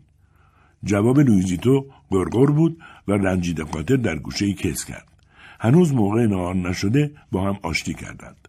آنسلما دستش را به طرف او دراز کرد و او هم پس از کمی مکس پنجهش را به او داد. آنسلما گفت می‌دونی وقتی دو نفر همدیگر دوست دارن بگو مگو کردن طبیعیه. سر ساعت چهار و نیم حاضر و آماده شده بود. کت دامن به تن و کفشی پاشنه کوتاه به پا. گردنبند عقیق را به گردن آویخته و ارنگوهی هم دست کرده بود که هدیه 25 سالگرد ازدواج بود. بعد نوبت به شیک کردن لویزیتو رسیده بود. با روبان ابریشمی که در کشو داشت به گردن او یک پاپیون بست. سر ساعت پنج و ده دقیقه اولین زنگ به صدا درآمد. در آیفون گفت طبقه چهارم. حس کرد بدل به یک دختر بچه محصل شده که دارد جشن تولد می‌گیرد. با خنده اولین مهمان نگرانی های آنسلما محو شد. خانم باروتسی لباس قرمزی به تن داشت و یک دسته گل سرخ در دست. در پایان هشت نفر شده بودند. آقای رودینی بیخبر آمده بود. تنها معلم مرد پیری که یکی از زنان او را با خود آورده بود. خانم برونتی در گوش آنسلما زمزمه کرد امیدوارم کار بدی نکرده باشم. آنسلما با خوشرویی جواب داد اصلا و ابدا. وراجی ها آغاز شد. بشخاب ها پروخالی می شد لویزیتو هم پیروزمندانه وارد شد. پروازکنان از روی سر مهمانان گذشت. خیلی ها از ترس جیغ کشیدند. ولی وقتی آنسلما داستان توتی را تعریف کرد دل همه مهمانان آب شد. آنسلما همانطور که توتی را نوازش می‌کرد اعتراف کرد این زیافت و مدیون او هستم. لویزیتو هم به سهم خود نقش میزبان را بازی می‌کرد. با زیتونی به منقار روی سر یک یک مهمانان فرود میآمد. چه بامزه تو به یاد دادی پذیرایی کنه؟ نه خودش شعور داره. گاهی وقتا هم که دلش بخواد حرف می‌زنه. خانم باروتسی گفت نمی‌دونی که ما چطور سالیان سال درباره تو حرف می‌زدیم. خانم بونومی گفت به جز صحبت می‌خواستیم تو رو پیدا کنیم. همگی آن جریان کذایی را یادآور شدند که ناگان به معلمی آنسلما خاتمه داده بود. حدود پانزده سال پیش بود آنسلما آن زمان در کلاس پنجم جغرافیا درس می‌داد شاگردان از تعطیلات تابستانی که به زودی فرا می رسید سخت به هیجان آمده بودند و آرام و قرار نداشتند. آنسلما با شاگردی بگو مگو کرد و یک سیلی به گوش او زد. در روزها و هفته های بعد قیامتی برپا شد. والدین آن شاگرد از دست آنسلما شکایت کردند. حتی ادعا می کردند که او باید خسارت هنگفتی بدهد. روزنامه نگاران حمله ور شده و صفحات روزنامه ها را پر کرده بودند. حتی در تلویزیون هم بحث شده بود که چطور ممکن است در یک مدرسه آبرومند پایتخت چنان حادثه رخ بدهد. پس از تقریبا سی سال تدریس با جان و دل آنسلما را به زنی بدل کردند که سادیسم داشت و روانی بود. جولیا و ماسیمیلیانو از خجالت هفته به مدرسه نرفتند. جان کارلو هم در خانه راه می‌رفت و می‌گفت به خاطر این کل شقی سرکار آبرومون از دست دادیم. مدیر مدرسه چند بار او را فرا خواند و از او خواست تا رسما عذرخواهی کند و بگوید اعصابش خراب شده بود. ولی او محکم ایستاد و گفت من اعصابم خراب نشده بود و باز از این کارا خواهم کرد. بالاخره یه نفر باید این بچه ها رو تربیت کنه. یک ماه بعد او را از مدرسه اخراج کردند. یکی از زنها گفت هیچ کدوم از ما شهامت تو رو نداشتیم. نمی‌دونیم ما چند بار جلو دست و دهن خود رو گرفته بودیم تا شغلمون رو از دست ندیم مهمانی تا اندکی پس از نیمه شب ادامه یافت. موقع خداحافظی همکارانش او را در آغوش گرفتند و گفتند چه فکر خوبی کردی که این مهمونی را ترتیب دادی. تو را به خدا بازم با هم در تماس باشیم. لویزیتو که روی جارختی دم در نشسته بود تکرار می‌کرد خدافس خدافس مهمانان هم جواب دادن خداحافظ لویزیتو آنسلما خسته تر از آن بود که خانه به هم ریخته را جمع و جور کند و رفت بخوابد صبح روز بعد آنسلما آرام آرام شروع به مرتب کردن خانه کرد لویزیتو خسته به نظر می رسید. روی سپایه نشسته پرهایش را باد کرده و سرش را زیر یک بالش پنهان کرده بود. آنسلما همانطور که کار می‌کرد میاندیشید که فقط یک هفته از زمانی میگذرد که او آن موجود وحشت زده را به خانه آورده بود ولی چقدر همه چیز فرق کرده بود. چه سعادتی. شب قبل خانم رودینی از او پرسیده بود او را از کجا خریدی؟ نخریدمش. این هدیه را از بهش برام فرستادم کیسه های زباله را بیرون برد. در برگشت به خانه در جعبه پست پاکت سفیدی دید که روی آن نه نشانی گیرنده داشت نه فرستنده. آن را باز کرد.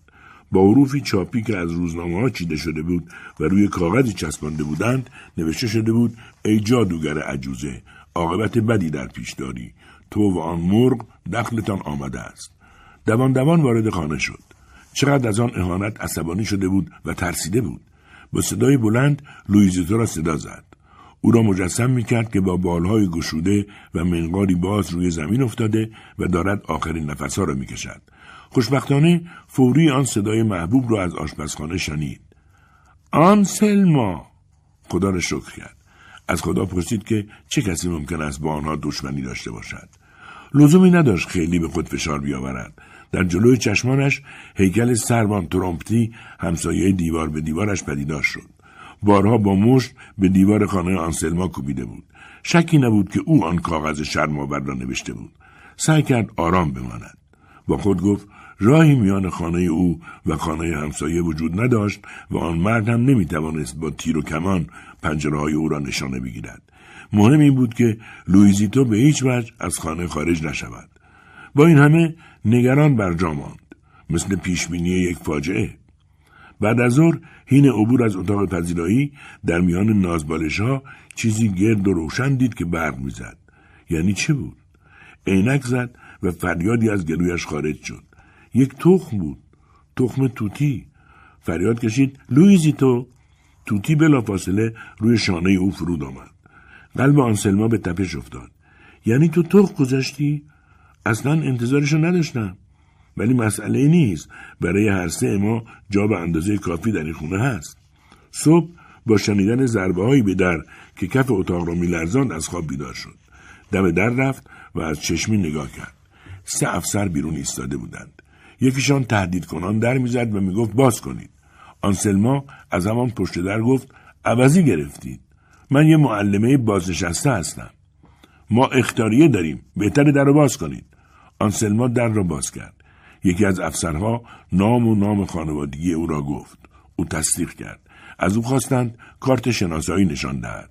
کمی خیالش راحت شد. رفت کارت شناساییش را آورد. مرد مشخصات او را کنترل کرد و گفت بسیار خوب. حالا کارت شناسایی توتی را نشون بدید. آنسلما حیرت زده به آنسه نگاه کرد و گفت مال لویزی تو؟ نره یا ماده؟ ماده. لطفا گذرنامهشون رو نشون بدید. گذرنامه چرا؟ شما از قانون اطلاعی ندارید.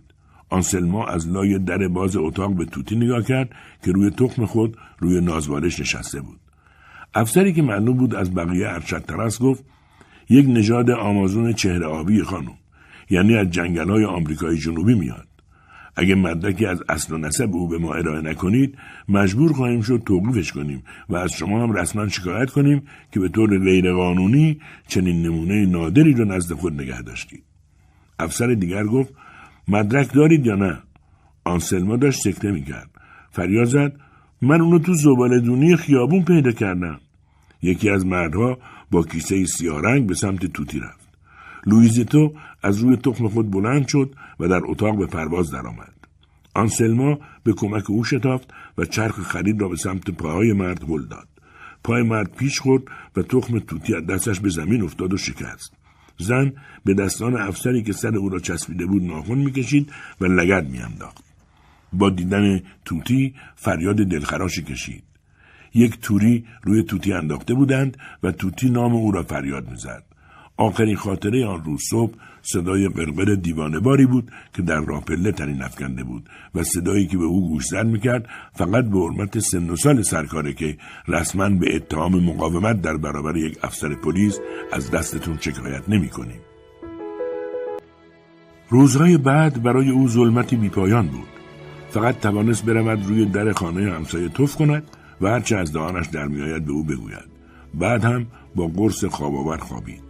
فرزندانش در بازگشت از تعطیلات دیدند که مادرشان انگار قاطی کرده بود و پشت سر هم تکرار می‌کرد که یک توتی به نام لویزیتو را از او دزدیدند. فرزندانش از یکی از دوستان روانشناس خود تقاضا کردند او را ببیند. به گفته دکتر خون خوب به مغز آنسلما نمی رسید و این در حافظه او خاطرات طفولیت را بیدار کرده بود. اگر همانطور پیش می‌رفت بدتر می‌شد و دچار هزیانگویی می‌شد. هفته بعد پسرش با دکتری که می‌گفت از دوستانش است برگشت. آنسلما بلافاصله فهمید که آن دکتر پرستار است. هر دو را از خانه بیرون کرد. شبها قرص خواب می‌خورد. روزها هم. در لحظه ای که حضور ذهن داشت با شوهر دوستش خانم بونومی که یک وکیل دادگستری بود مشورتی کرد. مرد به او توصیه کرد شما باید به دادگاه مراجعه کنید. به دلیل پایمال کردن حقوق بشری و طبعا قوانین حمایت از حیوانات. شما به وکیل نیاز دارید چون به از شما رسما شکایت شده. با تصور اینکه بتواند از راه قانونی عکس عملی نشان دهد اندکی آرام گرفت. او برای به دست آوردن توتی حاضر بود به هر مشقتی تن بدهد و با هر گونه دعوا و دادگاه روبرو شود. به سراغ یک بنگاه رفت و امکانات فروش خانه را پرسید. البته به شرطی که خودش تا آخر عمر در آن ساکن باشد. رقمی را به او گفتند که خارج از تصورش بود. با آن می توانست بهترین وکیل را برای خود بگیرد. می توانست ماجرای خود را بنویسد و در تمام روزنامه ها چاپ کند و از تلویزیون به گوش عالم و آدم برساند. بله آنسلمای کل شق داشت بار دیگر پا به زندگی میگذاشت. درست وقتی که خود را برای نبرد آماده می کرد برایش نامه ای آمد از مرکز حمایت حیوانات منطقه‌ای که در یک برگ کاغذ با لعنی بسیار خشک و سرد به او اطلاع می‌دادند که می تواند برای یک بار در ماه به دیدن حیوان توقیف شده برود. آن مرکز وسط کوههای شمالی بود.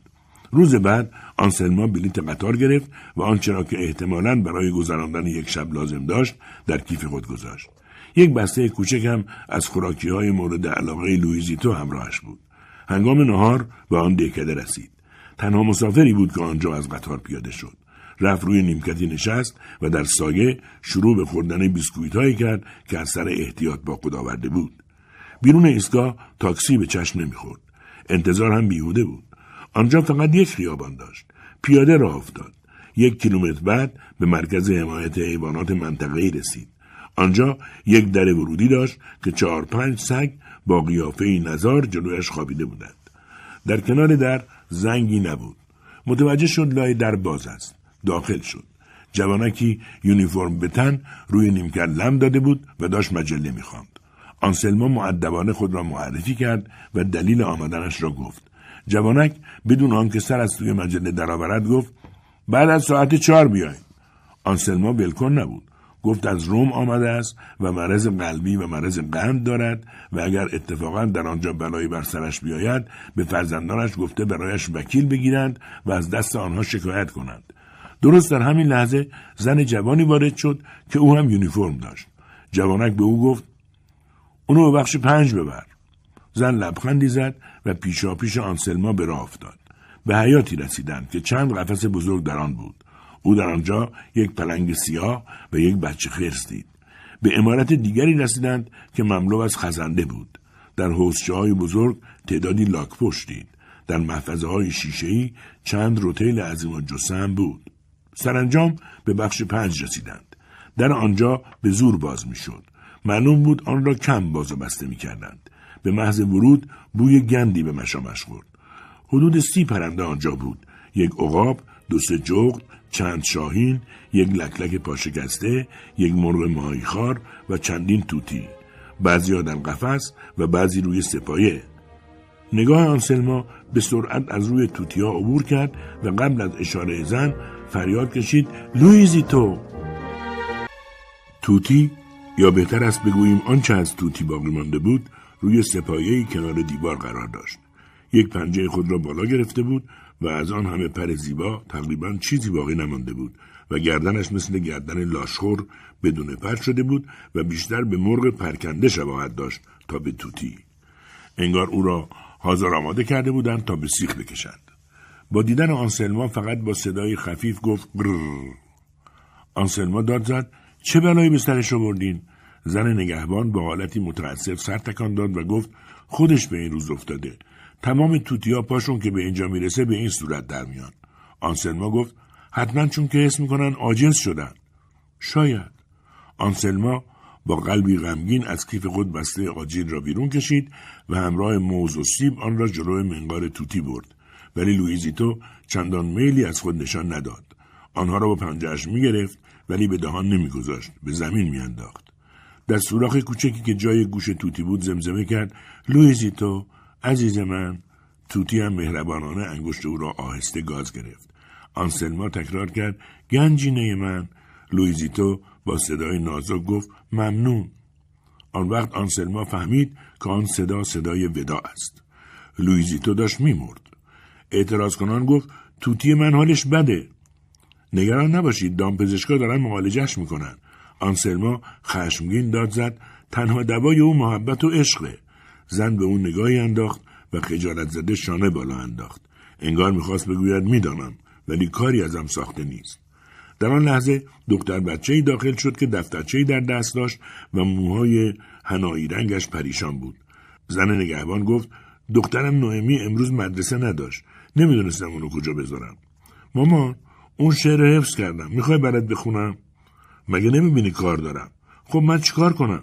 برو نقاشی کن. عکس یه حیوان رو بکش. مزاحم من نشو. آنسلما آنچه را که از لویزیتو باقی مانده بود بر قلب خود فشرد و چشمانش پر از اشک شد. توتی در گوش زن غرغر کرد و آنسلما مطمئن شد که صدای وداع اوست. دیگر نمی‌خواست جلو اشک خود را بگیرد. تکرار کرد قرر قرر و آهسته افسود خدا حافظ عزیز من. و با عجله از آنجا خارج شد و سر هم به عقب برنگرداند. حالا دیگر نه وکیل به درد می‌خورد و نه دامپزشک. تا چند روز دیگر چیزی از توتی باقی نمیماند. بیرون طوفان شده بود. باران شور شور به زمین میریخت. آنسلما رفت زیر یک تاقی دم در روی نیمکتی بنشیند تا رگبار بند بیاید. نوئمی هم آنجا بود. داشت روی یک دفترچه بزرگ نقاشی می‌کرد. آنسلما نمی‌توانست جلو حقق خود را بگیرد. دکتر بچه گفت می‌خوای برات یه شعر بخونم؟ من از شعر نفرت دارم. دخترک به او خیره شد و گفت چرا اینقدر غم و غصه داری؟ آنسلما جواب نداد. دختر گفت به خاطر اون توتیه؟ بله. ولی هنوز که نمرده. نه ولی چیزی از عمرش باقی نمونده. چرا او رو با خودت به خونه بر نمیگردونی؟ تنها آرزوم همینه. ولی در جهان آدم بزرگا قانون بر عشق پیروز میشه. ناگهان رگبار بند آمد و ابرها به سرعت پراکنده شدند و خورشید درخشیدن گرفت. دختر بچه گفت اونجا رو نگاه کن. رنگین کمون. من از رنگین کمون خیلی خوشم میاد. آنسلما دست کوچولوی دختر بچه را گرفت. دستی خنک و ظریف و مملو از شور زندگی. دختر گفت اگه چشماتو هم بذاری و یه نیت کنی به آرزود می‌رسی. اگه دوتایی یه آرزو بکنیم زودتر برآورده میشه. آنسلما نمی‌خواست توی ذوق دخترک بزند. به بازی او رضایت داد و چشمانش را بست. دخترک گفت وقتی گفتم سه از ته دل آرزو می‌کنیم. یک دو سه. و انگشتان آنسلما را فشرد. لحظه بعد گفت آرزو کردی؟ بله. خب حالا می‌تونیم چشمامون رو باز کنیم. آنسلما چشم باز کرد و به ساعت خود نگاهی انداخت و با صدای لرزان گفت دیر شده. نمی‌خوام قطار از دست بدم. حالا حتما باید بری؟ بله خداحافظ. خداحافظ. یادت باشه امیدتو از دست نده. به سمت ایستگاه رفت دو سه تا خودرو که از کنارش رد می شدند آبهای خیابان را به او پاشیدند آنسلما متوجه شد که همچنان اشک می ریزد. چند وقت می شد که دیگر اشکی نریخته بود. هنگامی که دروغهای شوهرش را کشف کرده بود اشک ریخته بود. بعدم یکی دو بار با دیدن یک فیلم غمناک گریه کرده بود ولی بعد دیگر هیچ. در چهل سال اخیر کم کم آن سرچشمه اشک خشک شده بود و یخ به قلبش نفوذ کرده بود تا لویزیتو از راه رسیده بود. آن طوطی باعث شده بود یخ قلب منجمد او آب شود. آن آبهایی که از بینی و چشمانش فرو میریخت همان آب یخهای قلبش بود و حالا لویزیتو داشت میمرد عمرش تا چند ساعت دیگر یا در نهایت چند روز دیگر بیشتر به طول نمی انجامید. نیم ساعت زودتر از ورود قطاری که او را به بولونیا می برد وارد ایستگاه شد. آفتاب مثل تابستان گرم شده بود. فقط کنار خیابانها که هنوز خیس بود نشان می‌داد که کمی قبل باران وارید است. آن اطراف روزنامه فروشی نبود. روی شیشه گیشه بلیت فروشی هم روی یک برگ کاغذ با دست نوشته بودن بسته است. بلیت برگشت را در دستگاه باطل کننده فرو برد و سوراخ کرد. بازگشت او به خانه چه معنا و مفهومی در برداشت؟ باز کردن در خانه، دیدن آن همه جای خالی، دیدن سپایه در آن گوشه، دیدن پرده های توری در جلو پنجره ها، دیدن آجیل هایی که در جعبه گذاشته و درش را محکم بسته بود تا نم نکشد. چطور می توانست در خانه ای به سکونت خود ادامه دهد که تنها مونس او اکنون غم و افسردگی بود؟ دست آخر هم برایش یک پرستار می گرفتند تا سوپ آماده پاکتی را گرم کند و زیر بغلش را بگیرد تا دور ساختمان گردشی کند. تکه داده به آن بازوان ناشناس در مقابل رضایت خاطر فرزندانش که عاقبت خیالشان از جانب او آسوده می‌شد. نه او هرگز دلش نمی‌خواست که عمرش آنطور به پایان برسد با مرگ او عملا مرگ او هم فرا می رسید. به یاد نوشته به زبان لاتین افتاد که در زمان تحصیل میبایست آن را ترجمه می کرد. در آنجا به مسئله مرگ با عزت اشاره شده بود.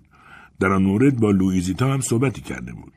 آیا باید در سایه یک مردی همینطور به زندگی ادامه داد یا با سربلندی مبارزه کرد؟ دوستش شک و شبهی نداشت که نه من حاضر نیستم حتی یک ساعت زندگی در ذلت را انتخاب کنم. حالا اوضاع فرق می‌کرد. با پایین رفتن از پله داشت فکر می‌کرد که چه کار باید بکند. به پیرامون خود نگاه کرد. به جز یک راهبه نسبتا پیر در آن طرف که داشت تصمیم میانداخت کسی دیگری در آن حوالی دیده نمی‌شد. نه خبری از افسران پلیس بود و نه اثری از کارمندان رقاهن. به حرکت جنونآمیز فکر کرد. جنونآمیز چه معنا و مفهومی داشت؟ زندگی با یک پرستار جنونآمیز نبود. چه کسی می‌تواند جنون آمیز را معنا کند در صورتی که نمی‌داند در قلب دیگری چه میگذرد. اگر کار جنون آمیزی می‌کرد حتما دیگران آن جریان اخراج از مدرسه را هم با آن میچسباندند. ولی او معتقد بود که او این اواخر در سلامت کامل یک بار دیگر عاشق زندگی شده بود. درست با همان علاقه مفرد دوران جوانیش بله زندگیش درست موقعی که برایش معنا و مفهومی عمیق پیدا کرده بود قطع شده بود. فکر می‌کرد که چه دلیل خاصی در این واقعه نهفته بود. آیا یکی از جهان بالا می‌خواست او را تنبیه کند؟ اگر تصادفا او زودتر از لویزیتو از جهان می‌رفت که به خاطر عمر طولانی توتی ها امری بسیار امکان پذیر بود فرزندان او با توتی چه رفتاری می‌کردند به یاد آورد که یک بار عروسش چقدر به خود میبالید که پدر بزرگ دهاتیش به او یاد داده است که چگونه پرندگان را به جای سر بریدن خفه کند مرغ، تیهو، اردک و کبوتر. یک فشار سریع و کار تمام است. و در همان حالی که این حرفها را می‌زد گیسوان آرایش شدهاش را تکان می‌داد. سرنوشت برای او چه چیزی مقدر کرده بود؟ مدتهای مدید به این مسائل فکر نکرده بود. از موقعی که شادی او که در هر حرکتش نمودار می‌شد تغییر ماهیت داد و به تلخی و نومیدی مبدل شده بود.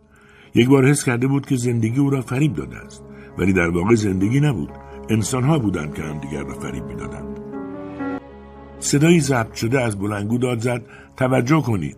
قطاری که همکنون وارد ایستگاه می شود نمی ایستد فقط رد می شود از خط زرد رنگ جلوتر نروید. از پشت ساختمان ایستگاه رنگین کمان همچنان پدیدار بود. کبوترهای احمق داشتند در زیر سقف این برانور می رفتند و دسته گنجشک هم از روی قیلها به جلو عقب پرواز می کردند و چیزی را در نوک خود گرفته بودند. آنسلما نمی‌دانست چرا مدتی به تمام آن جزئیات خیره ماند. قطار در حال عبور از خط زد فاصله بگیرید. با آن اختار آنسلما اطاعت کرد و چند قدمی به عقب برگشت. به آسمان نگاه کرد. رنگین کمان حالا محو شده بود و هنگام محو شدن تکه کوچک از خود را روی ابرها جا گذاشته بود و آن قطعه رنگارنگ انگار داشت به سمت او پیش می آمد. آنسلما نوک پا قد علم کرد و رو به آسمان داد زد.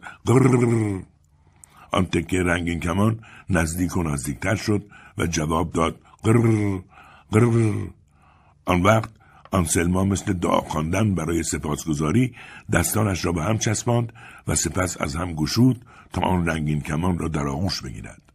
در حالتی خلسه‌وار داشت میشنید که لویزیتو با همان لحن خودمانی همیشگی در گوش او زمزمه می کند قرر قرر آنسلما هم جوابش را داد. قرر قرر بینیش را در پشت سر بی‌پر او فرو برده بود و قطرات اشک دانه دانه از روی گونه بر زمین فرو میریخت.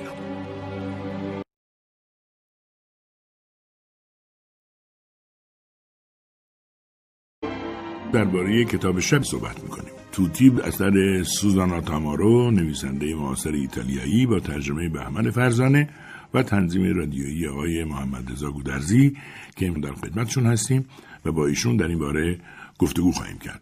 با ما همراه باشید. اجازه بدید که مطابق معمول بپردازیم به نویسنده اثر خصوصا نویسنده ای که گمان می‌کنم شنوندگان ما کمتر هم او رو بشناسن. من خود من خیلی با این نام بر نخوردم من خودم هم اولین بار بود اسم ایشون رو شنیده بودم. ایشون در سال 1957 در شهر تریست ایتالیا به دنیا اومده. بعد از تولدش پدر و مادرش از هم جدا شدن. زیر نظر مادر بزرگش تربیت و پرورش پیدا کرد. بعد از گرفتن دیپلم تربیت معلم به روم رفت تا در یک دوره آموزش فیلمسازی شرکت کنه.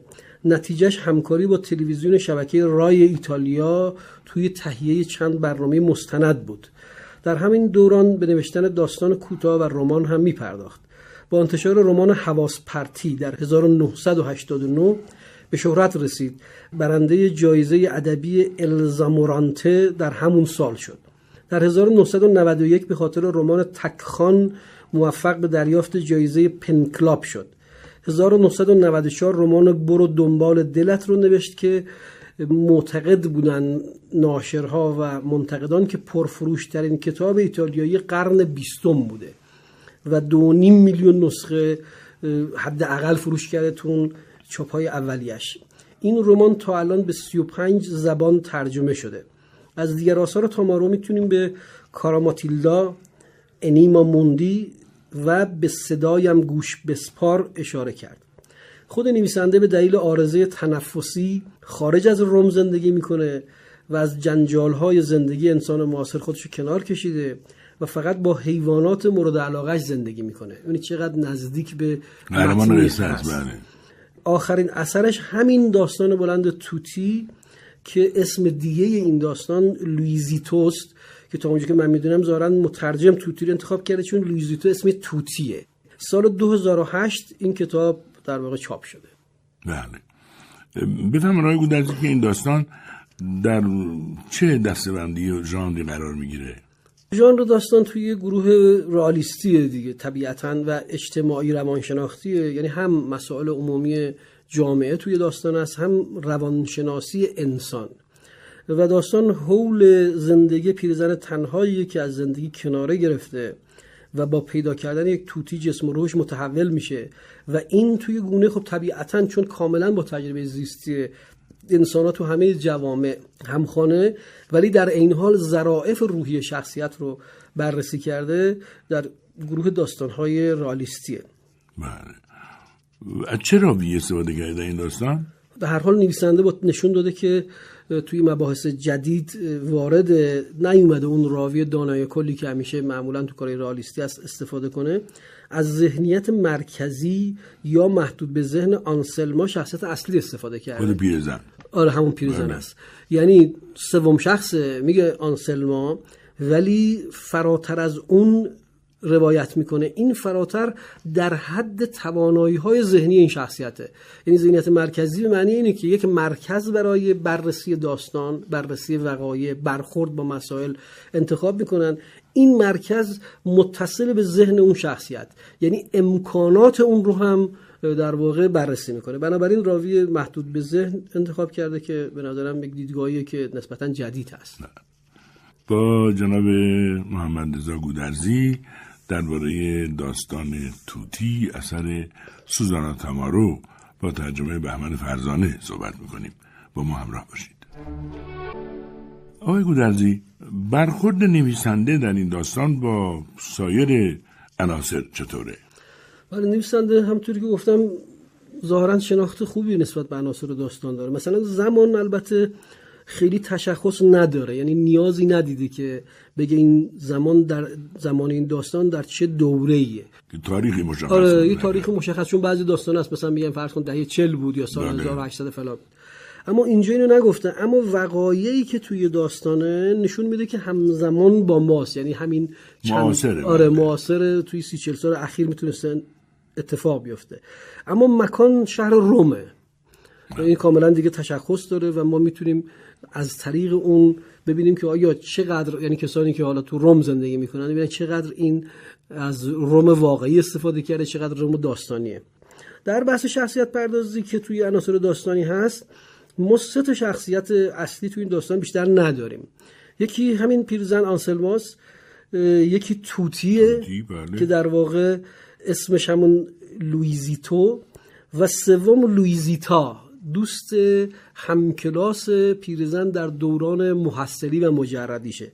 و دلیل انتخاب این نام هم از روی همون بوده.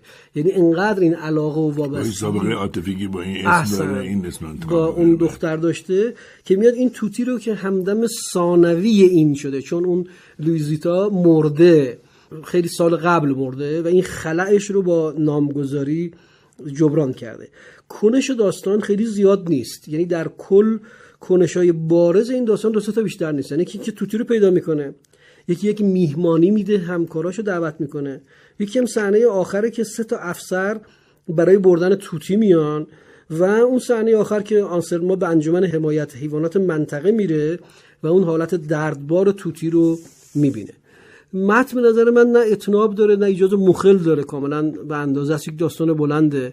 و به نظرم می‌رسه که نویسنده نخواسته داستان کش بده. در صورتی که یک نویسنده دیگه می‌تونست اینو راحت یک رمان جا داشته بله. آره به نه یک داستان بلند. چیکار می‌تونسته بکنه؟ ببینید الان ما می‌بینیم که گذشته این از خلال فلاش بک هاست و نویسنده می‌تونسته اینا رو جدا کنه کل زندگی گذشته رو شوهرش رو برخوردهای صحنه به صحنه با بچه هاش با نوه هاش خود به خود حجم داستان دو برابر می‌شد. اما چرا این کار نکرده؟ به نظر من اصل داستان تحول دوباره آنسلما به دلیل حضور توتیه. یعنی می‌خواد بگه که اون چیزی که الان مهمه اینه که این آدم با اون حضور توتی دیگه اون آدم قبل نیست و بقیه چیزا در حاشیه قرار گرفتن. و ما تا جایی از گذشته شخصیت شوهرش و بچهاش مطلع میشیم که به درد الان شخصیت درک چرایی انزوا و تنهاییش کمک کنه.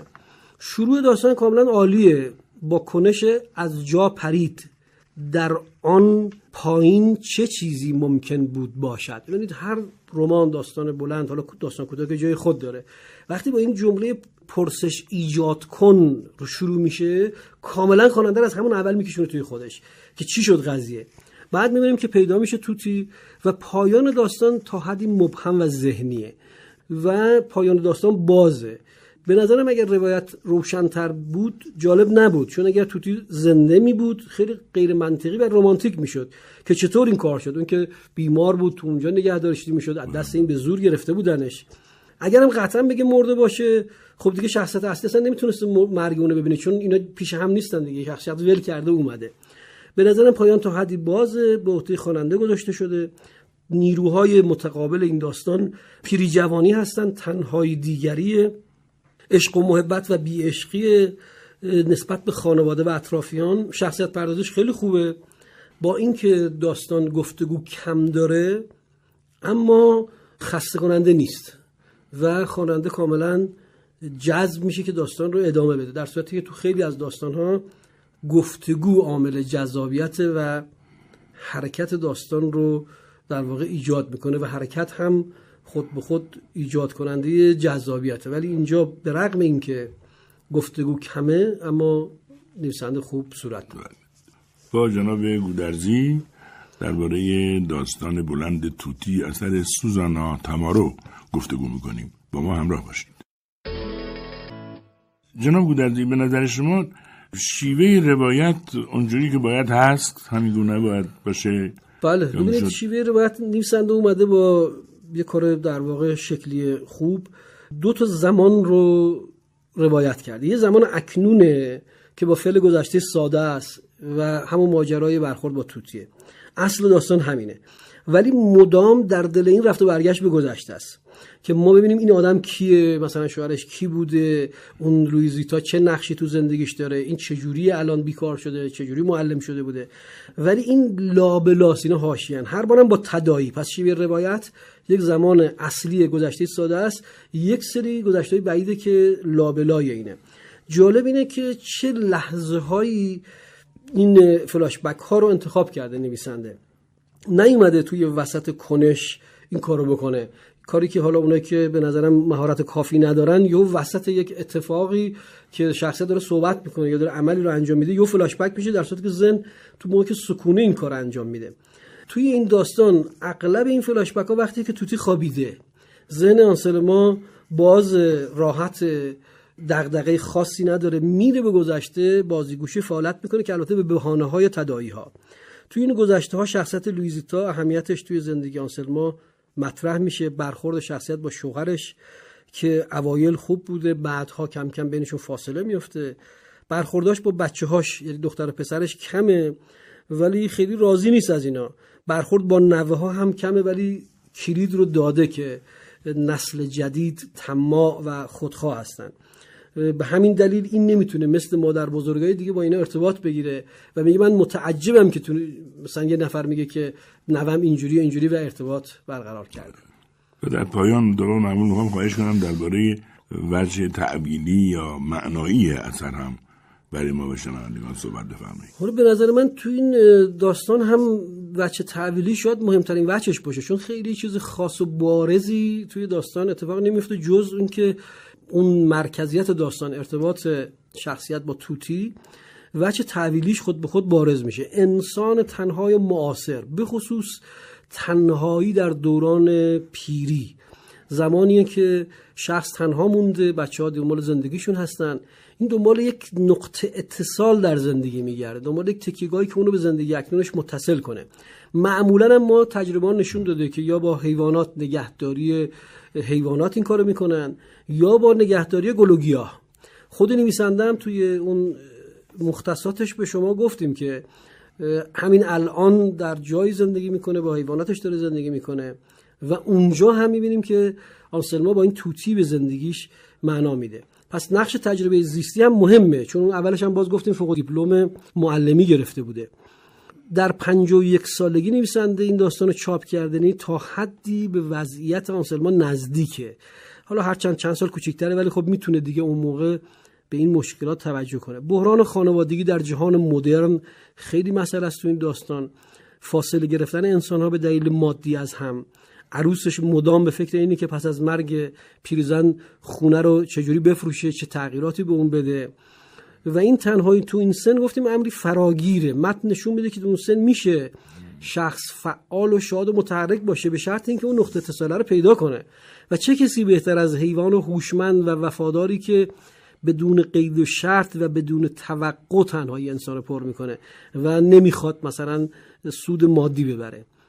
معترض بودن شخصیت به نابسامانی ها که باعث اخراجش از معلمی شده کوتاه نیامدن در مقابل ناملایمات و غیر منطقی بودن باعث شده که بیشتر از مردم کناره بگیره. و دردناک همسایه نظامی پیره که فقط به خاطر راحتی خودش یعنی سر و صدای توتی و آنسلما به خصوص بعد از اون میهمانی که می‌گیرن میره شکایت می‌کنه و عملا باعث پایان ناگوار داستان هم همین عمل همسایه است و باز مردم گریزی آنسلما رو تایید می‌کنه. یعنی به نوعی معتقده که در جهان مدرن انسان ها خسم همدیگه هستند. چون فردگرایی رواج پیدا کرده و هر کس به دنبال منافع فردی خودشه. لویزیتو هم که انسان فرهیخته و معترضی مثل آنسلما بوده به مرگی نابهنگام در جوانی میمیره. انگار مرگ اصل زندگی در چنین جهانیه. و انسانهای والا زودتر از بقیه میمیرن چون تحمل این روابط رو ندارن. تو متنم اومده که دلیل بیماری و ضعف لویزیتا و مرگش همون کنار نیومدن با ناملایمات از طرفی و دور شدن از آنسلما به دلیل اینکه اون رفت ازدواج کرد آنسلما ولی لویزیتا مجرد موند و هر چقدر هم که می‌خواست ارتباط گذشته رو با پیرزن ادامه بده دردناک این بود که شوهر آنسلما مایل نبود آنسلما با لویزیتا ارتباط داشته باشه شاید دلیلش این بود که فهمیده بود اگر لویزیتا با اینا رابطه داشته باشه روی طرز فکر آنسلما در زندگی خانوادگی هم تاثیر می‌ذاره بله. و چون این همیشه اسم اون رو میبرده می‌تونسته فکر کنه که داره جای اونو ممکنه بگیره. برنامه های اونو مثلا اگر اون جاهایی که همیشه اراده شوهر بر خونه حاکم بوده اون موقع اون لویزیتا می‌تونسته جای اونو بگیره. در نتیجه بدون که ببینتش مخالف بود رفت آمد داشت داشته باشن و اون هم می‌بینیم که به حال میمیره. خودخواهی شوهر. جالب تر بودن این رابطه اینه که در ظاهر این نکته مهم به نظر من اینه. در ظاهر و نظر عموم شوهر آنسلما آدم خوبی بوده. می‌گفتن کاری بوده دنبال مشکلات خانوادگی بوده خوش اخلاق خانواده دوسته. ولی متن می‌خواد بگه کسانی که نزدیکن و با شخص زندگی می‌کنن می‌تونن نقایص همدیگر رو ببینن. مثلا توی یک داستان یک تشبیه خوندم که به نظرم خیلی جالب بود برای این داستانم وفق می‌کنه. میگه زندگی خانوادگی مثل صحنه تئاتره. مردم بیرونش رو می‌بینن که کاملا با دقت آرایش پیدا کرده. ولی خود افراد پشت صحنه رو می‌بینن. تیر و تیرک و پارچه های سرهمبندی شده. این که این تعارض درون و بیرون توی خانواده ها و در جهان مدرن خیلی مسئله است. بسیار متشکرم جناب بودرزی همینطور از شما شنوندگان ارجمندی که به ما همراه بودید. همه شما عزیزان رو به خدای بزرگ می سپاریم خدا نگهدار.